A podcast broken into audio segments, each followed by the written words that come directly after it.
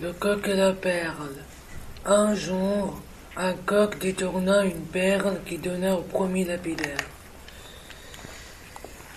J'ai la croix fine, Et le moindre grain mais le moins de grain de mille de mille serait bien mieux mon affaire. serait bien mieux mon affaire.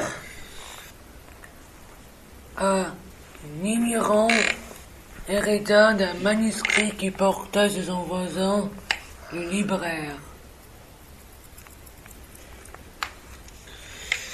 Je crois qu'il est bon, mais le moindre du caton serait bien mieux mon affaire.